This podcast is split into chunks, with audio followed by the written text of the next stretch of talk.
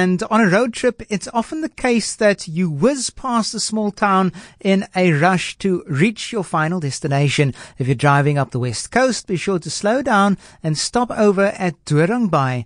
Uh, the town lies in between uh, Lutzville and Lambertsbaai and uh, has unspoiled views of the Atlantic Ocean. Here to share some insights around the hidden gem, which is uh, along the west coast of, uh, well, it's called Doringbaai, is guesthouse owner Reynald van Wyk. Reynald, good morning. Welcome to the show. How are you doing? Good morning. I'm fine, and thank you for inviting me to speak with you. No problem, no problem. Now, it is said that uh, Doringbaai is a fishing village, but for someone like myself, who only catches a cold if I do go out fishing, uh, what else is there to do and uh, to see and to experience in Doringbaai? Oh, well, there is uh, so much. The West Coast is very beautiful. It should be seen and experienced not only by South Africans, but everyone I can think of. The uh, most important thing of Doringbaai is that character is retained. Uh, it started off as a, a, loading bay for, you know, uh, fruit uh, years and years ago. Um, it was offloaded by boat and then it was um, transported by camels to, to inland villages. It couldn't be reached by roads. Um, so the character is still retained, and there's so much to explore on foot and by bicycle and bike, and you know underwater and and so on. Um, there's diamond boats actively being operated in the area still. There are snoek runs and boats to be watched as they bring in the catch of the day. And the harbour is very uh, picturesque. Um, it's housing um, a, a wine cellar now. It's called the Fryer's Cove Wine Cellar. There's a restaurant, Avalon Farm. Clippies factory. We call it Clippies factory, but they um, sort the, the diamond gravel. There's a Parliament Festival once a year on the jetty. Um, we've got the Marilise Makiti here. There's so much to absorb in a day that um, you will have to sleep over at our establishments in, in, town here to experience it all. A good way of um, advertising, eh? Yes, absolutely. There's so much. Um, the the focal point, I would say, of the town as you come into it is the old jetty factory, um, which is now used for other purposes. Um, the lighthouse, it's spectacular. Now, um, we have the yeah. Talk to me a little bit about the age of the town. How old is it? When was it established? Because you're talking about camels, and when I think about camels, I think about other African countries. I think of a desert place. I don't think of uh, you know a little dorpy along the west coast. Yes, that's quite amazing. Um, the factory was built um, in 1925, more or less, and it opened its doors in uh, 1928, I believe. Um, yeah, and the main focus then was the selling and exporting of crayfish, and um, they started off by canning the crayfish, so that's quite interesting. And during the 70s, more or less, um, they they canned other stuff like tomato puree and pickled onions and beetroot but um, that was discontinued later on. And uh, the factory closed down in 2006, or Oceana closed its doors. And there's quite, um, you know, stories coming from the workers. They said they had a, a sewage package those days of a beach towel and about 5,000 rand. And for some, this was quite a prized, uh, you know, bath towel. Um, yeah, what else can I tell you? I worked with um, cooked crayfish, and as you can imagine, the the juice from from that and the, hands, the, you know, it was quite hard work, and the conditions were not so good. It was cold and wet in the factories. The people worked most, uh, mostly during the night uh, to process the the what the boats offloaded during the day. And uh, yeah, they also had their fair shares of um, disasters in the early, earlier days. Um, the biggest one was when a boat called Goldevin sank during the 70s and many lives were lost. Hmm. Yeah, and later on they even had a diamond uh, sorting facility in that empty uh, Oceana building. Uh, yeah.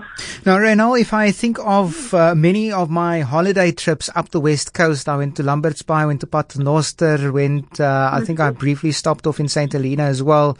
Uh, that Yes. Atlantic sea breeze is, is very, very refreshing. And, uh, when I, when I say refreshing, I'm talking about Blixham's cold. What is the average temperature and weather like there in, uh, Doringbaai? You know, it's quite, um, I would say mild. In, if you take um, that we have Vredendal about 40, 50 kilometers from here, and the average day temperature here is 19 degrees less than there, and there it gets up to the 40s and 50s degrees in the summer. Um, it's not so cold. I think it's because of uh, the sea being so close to us. It's not that cold and it's not that warm, so it's quite pleasant. So when is the best time to visit? Because I know now it's getting to winter and a lot of the Cape Townians are thinking themselves, oh, going up the west coast and while the Atlantic seaboard, well, that's going to be very cold. Is it a good time to come around winter?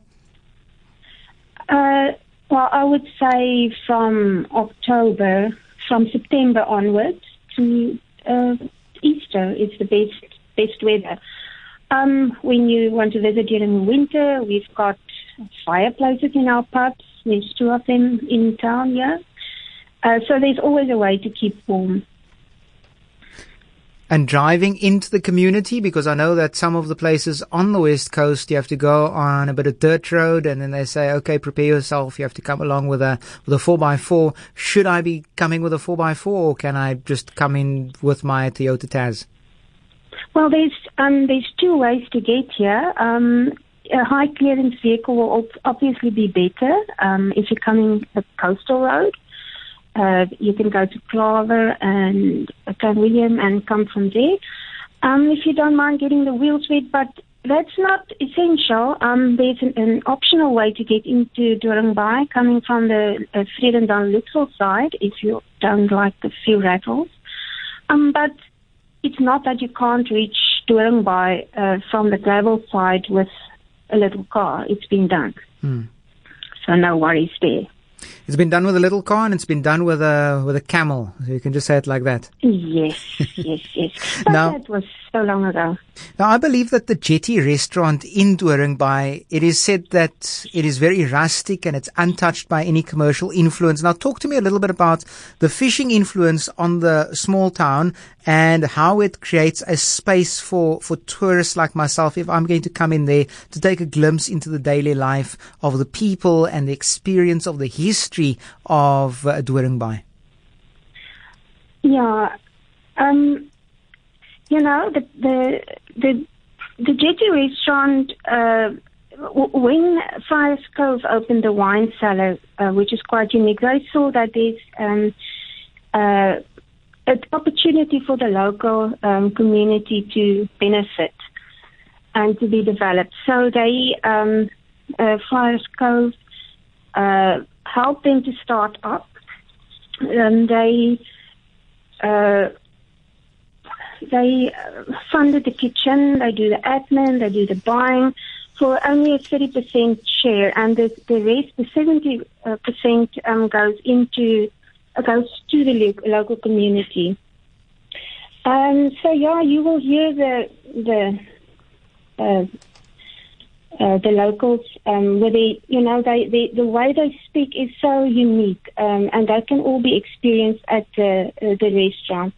And the people are very uh, friendly, and um, they love being uh, part of the tourist community. Reynal, it's been good chatting to you this morning. You are a guest house owner in the area, and I'm thinking Yeah. of coming through sometime. I can't say when, but I'm going to come through Oh, sometime. yes. Let me know. Um, how can people get a hold of you and stay at your guest house?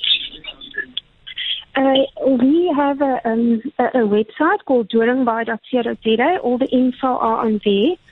Um, so uh, uh, the prizes are there, the times that we open, and um, I can be reached. Uh, do you want a telephone number? Sure. It's 027 hmm 215 Yeah. 1016. Reynal, it's been good. Thank you so much. Thank you so much for the call.